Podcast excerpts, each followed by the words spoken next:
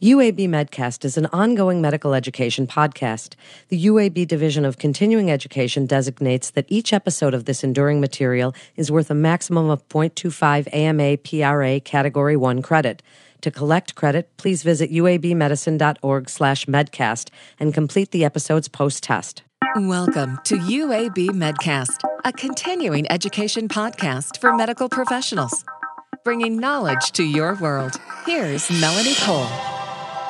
One interesting approach when you're considering wellness is to observe the satisfaction of core human needs that are related to our sense of flourishing. Assuming our basic material needs for food, water, and physical safety are adequately met, what do humans need to flourish? Welcome to UAB Medcast. I'm Melanie Cole, and today we're discussing the four C's a guide to mental and emotional well being. Joining me is Dr. Michael Wiederman. He's the Director of Leadership and Professional Development in Family and Community Medicine at UAB Medicine. Dr. Wiederman, thank you so much for being with us. This is such an interesting topic, and I think that it crosses all the lines of the typical podcast we do here at UAB between providers, patient care, patient satisfaction, and provider wellness. So, before we jump into those four C's, how does our mental health influence how we think and feel and behave in our daily life? And how does it affect our ability to cope with stressors, overcome challenges, and be resilient to recover from life's setbacks and hardships? Well, I think you sort of implied the answer in the sense that our mental capabilities are our own tool for dealing with the world and being effective in doing what we do professionally and personally. So, if that tool or that mode of, of being in the world is impaired due to decreased wellness and well being, then that's going to affect literally everything that we do, regardless of whether we realize it or not. Well, as I said in my intro, assuming our basic material needs are met, how is well being defined, Dr. Wiederman? How would you define it? I would define it as humans, we have more needs than just those basic needs. And once those are met, to really be satisfied and to feel like we're actually living a full life or living our best life, or whatever phrase you might want to use, there are these sort of other needs that psychologists have identified that are more mental, emotional, and really form the core of whether we feel like we're doing well in the world and that there's purpose and meaning and, you know, a reason to live. Is there a way to measure that, Dr. Wiederman?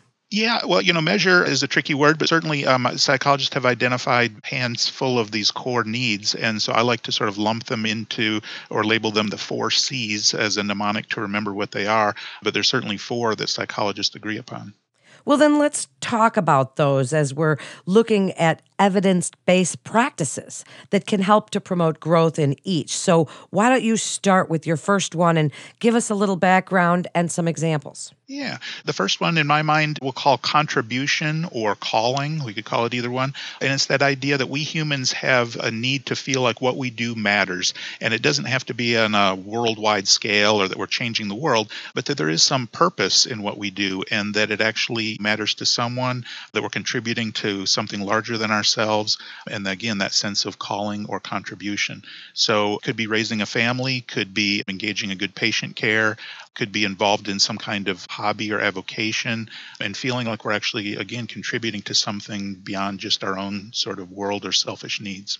That one's really interesting to me. And as someone who educates the public and helps to educate by bringing on experts such as yourself, I feel like I'm making a contribution. That word calling is an interesting word as well. If somebody doesn't have that calling, if they don't feel like there is something that they can do to make the world a better place. Do you have some advice on ways that they can look for that? It doesn't have to be anything large or overarching arc. And so I think about some research showing that when people volunteer to help others, that that really boosts their well-being and resilience. And I attribute it to that very fact that when we help others, it does give us a sense of satisfaction that we are actually contributing to another person's well-being or another group's well-being. And so I think that's a nice, easy one to start with is to find something to be involved with that interests you around volunteering and contributing to those that need your help. That's great advice. So give us another of the four C's, Dr. Wiederman. So the second one I would call competence or capability. And so as humans, we have the need to feel like what we do is generally effective, that we have some level of competence in what's important to us, and maybe even more importantly, that we're getting better or that there's improvement or that I'm learning and growing. And so that's the capability part of it. Let's expand on that a little bit more as well as we continue to learn. I have a 96 year old father, Dr. Wiederman, who is a math teacher and he's still always trying to learn. So, to what degree do we know that we're competent at something? Because some people feel like they are when others maybe feel like they're not. How do we know? And how can we keep improving on that? Well, that's a great example. You know, some folks are familiar with the Kruger Dunning effect, which shows that people who know the least about something tend to be the ones to overestimate their ability. And so to me, that fits here because the more we learn about something, the more we realize the nuances to it and the more we realize what we don't know. And so that's why the true experts in a field are less likely to even label themselves as experts because even though they are objectively, they realize that they don't know it all. So I would say, in that regard, to sort of know what you don't know, you have to just sort of plow into an area or a topic and try to learn as much as you can and start to open your eyes to that area. That is really a great piece of advice. Know what you don't know because then we're forever learning. It adds a little humility to whatever it is that we're doing that we feel competent at. So, why don't you give us another one of the four C's? The third one I would call control or choice. So, this one I think most of us can resonate with on a daily basis or an experiential basis that we humans have a need to feel like we have some choice and some control over what we do and how we do it. To the extent that that choice is taken away, it can be very demoralizing to do something, even if it was something we wanted to do, but we have no choice and people are telling us how to do it or that we must do it. Another interesting one because some of us don't have the choice we wish we had. So, when we're talking about autonomy, what if you are someone who maybe financially doesn't have the choices you'd like to have, educationally, family? How can we change that one just a little bit? There's so many ideas are running through my head. One is to really maybe just focus on our mental framing of it. So I might fall into talking about things like, well, I have to do this, or I must do this, or I have no choice. And if I back up and be a little more objective, it may feel like I don't, but in reality, I mean, I always have the choice. Now, there may be terrible consequences if I decide not to do something, but it still is a choice. And so if I can sort of take that step back to realize that I'm doing it for my family or I'm doing it for my future. And so, yes, it's not the ideal right now, or it's not what I would choose if I had the choice. But again, to get that little bit of objectivity, which is really at the core of cognitive aspects or cognitive approaches, I should say, to counseling and therapy. So there are lots of good self help books out there that help us with our language, help us with our sort of how to frame our experience so that we're not unnecessarily causing ourselves to feel negatively about it.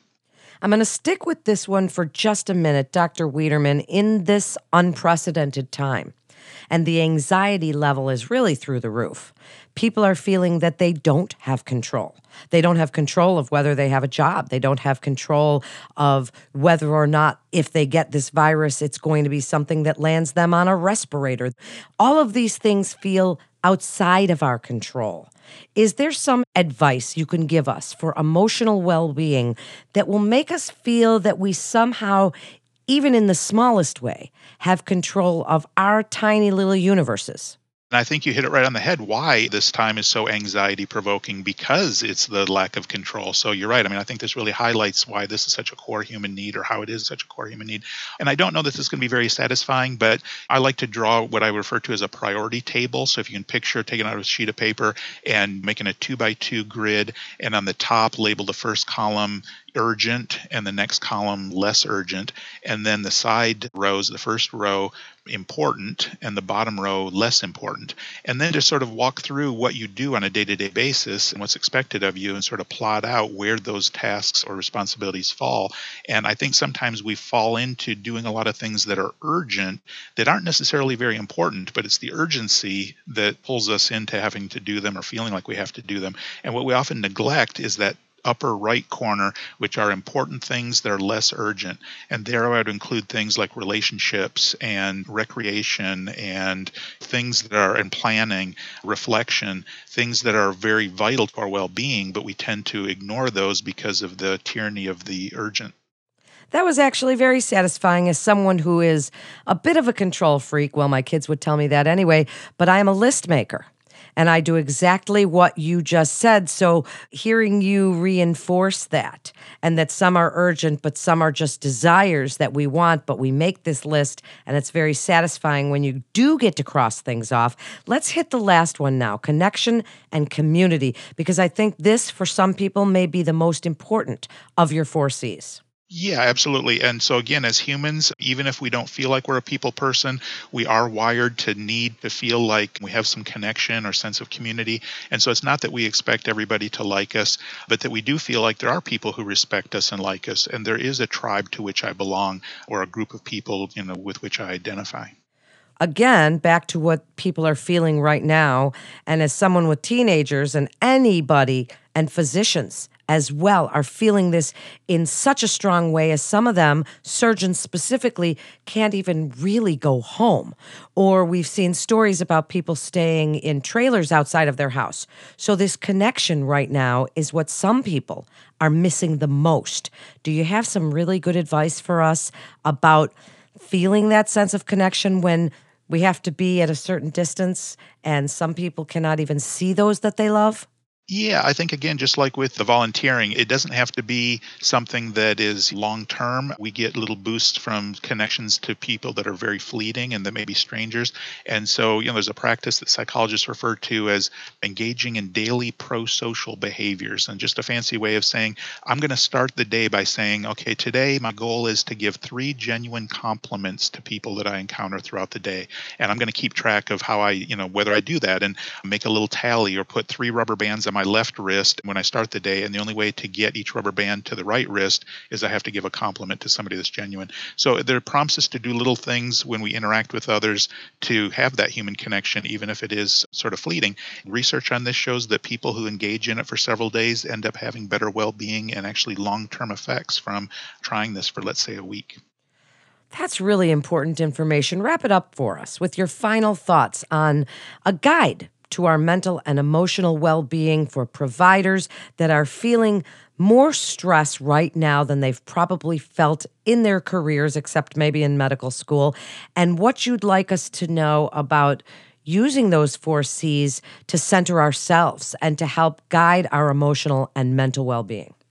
Yeah, I think with regard to giving ourselves some permission to realize that these are unusual times and that we do need to spend more attention and time focused on our own well being if we're going to be of any use to others. That certainly other people around us are struggling with their well being.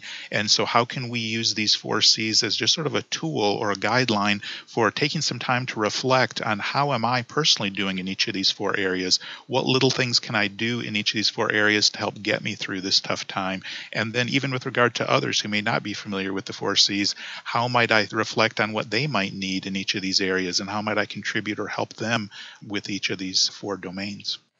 It's great information. What an excellent episode. Dr. Wiederman, thank you so much for joining us today and sharing your incredible expertise.